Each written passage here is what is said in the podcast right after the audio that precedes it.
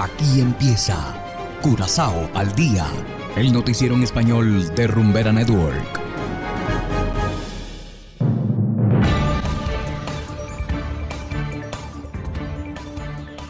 Muy buenas tardes, estimados oyentes de Rumbera Network 107.9 FM. Una vez más, sean todos bienvenidos a esta emisión de Curaçao al Día. Igualmente saludamos a quienes nos escuchan en formato podcast a través de noticiascurazao.com. Yo soy Ángel Van Delden y a continuación presentamos los titulares correspondientes a hoy, 24 de mayo de 2022. Gobierno de Curaçao reprendido por descuidar antigua casa de Curaçao en La Haya. Oficiales de la Armada recaudan 10.000 euros para la atención de la salud mental. Según Human Rights Defense Curaçao, indocumentados son detenidos en cárcel común. Y en internacionales, colombianos en Venezuela cruzan la frontera para votar en elecciones presidenciales. Esto es Curaçao al Día, con Ángel Van Delden.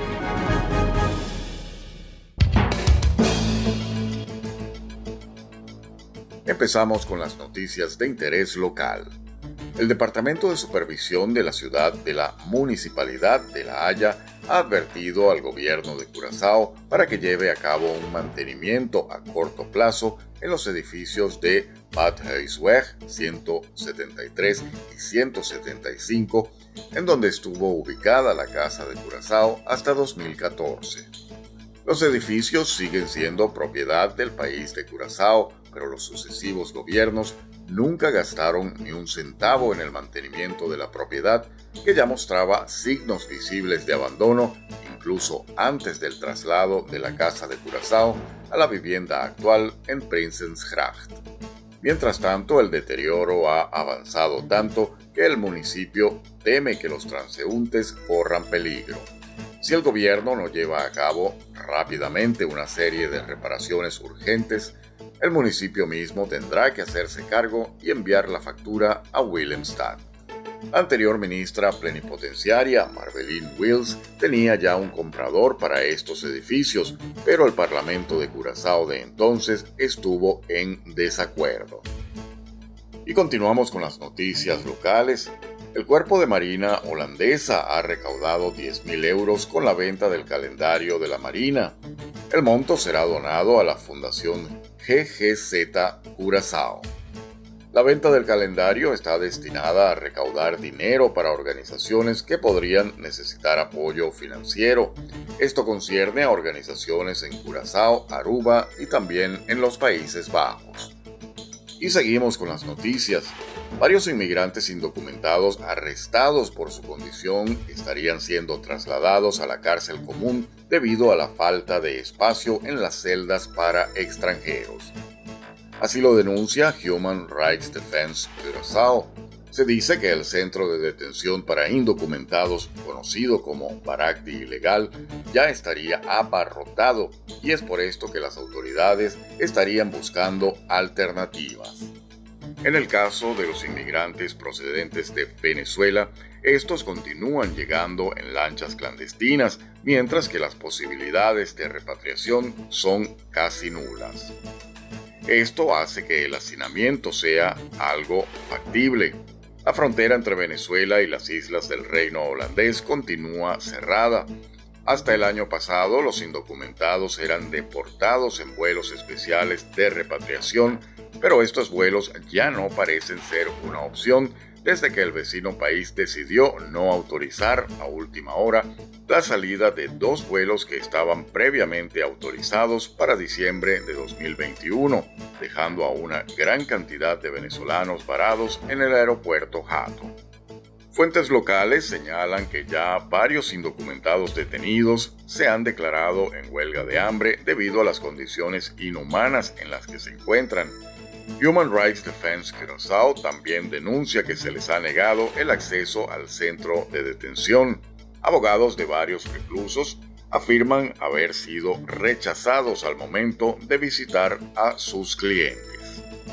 Y hacemos ahora una breve pausa y enseguida regresamos con más de Curaçao al Día. Este sábado 28 a las 7 de la noche la rumba es en Mío Papa Petit con su Noche Latina. Ven a disfrutar del mejor ambiente con música en vivo de Rashid and Friends, DJ con la mejor música y el trato que tú te mereces. Te esperamos en la Noche Latina, este sábado 28 en Mío Papa Petit, enfrente a las antenas de UTS en Freidenberg, vía Dr. Malweg.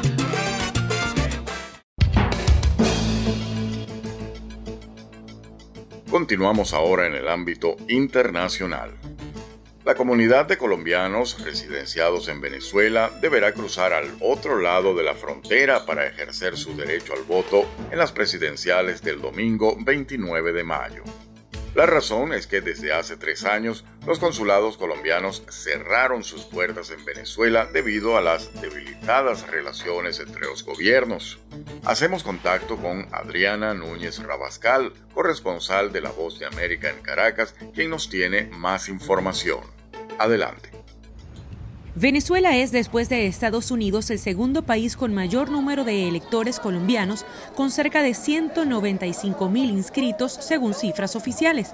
Pero en esta oportunidad, miles de ellos podrían quedarse sin votar, pues la opción que tienen para hacerlo es viajar hasta alguna de las 6 oficinas habilitadas en la zona limítrofe binacional. No lo haría, no iría a votar en la frontera, porque por razones de seguridad en Venezuela me parece muy riesgoso movilizarse. Llegar hasta los centros electorales en la frontera colombiana amerita un largo camino y costoso periplo para quienes viven en el otro extremo de Venezuela. Por esta razón, en la pasada elección al Congreso de Colombia, apenas sufragó el 1% de los ciudadanos inscritos en Venezuela. Pero el voto no es el único derecho que queda en el aire por los roces diplomáticos entre los gobiernos de Nicolás Maduro e Iván Duque. El servicio consular, al verse reducido o no existente hoy, obliga a que quienes estamos en Santa Elena de Guairén o en Nueva Esparta o en el oriente venezolano tengamos que acudir a territorio colombiano para comprar por lo pronto un pasaporte e impide incluso procesos de regularización. Y este es el principal clamor de la comunidad colombiana en Venezuela.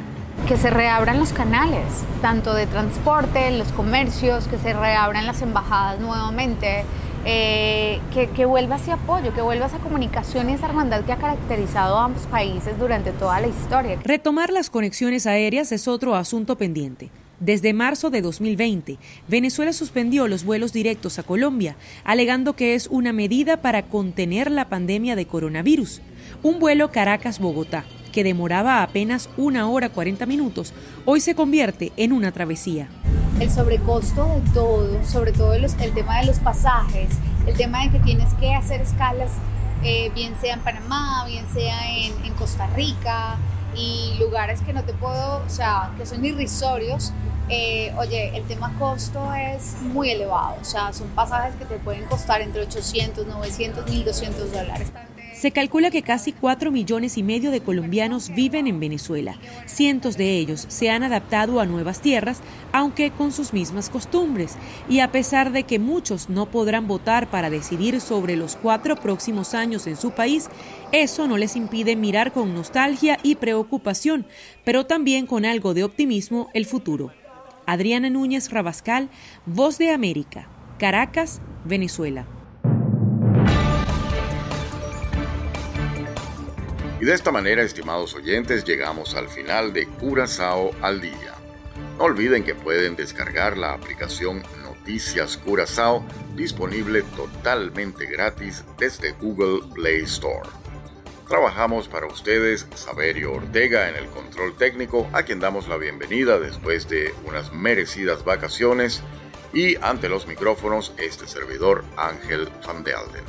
Tengan todos una feliz tarde y será hasta la próxima. Aquí termina Curaçao al Día, el noticiero en español de Rumbera Network 107.9 FM.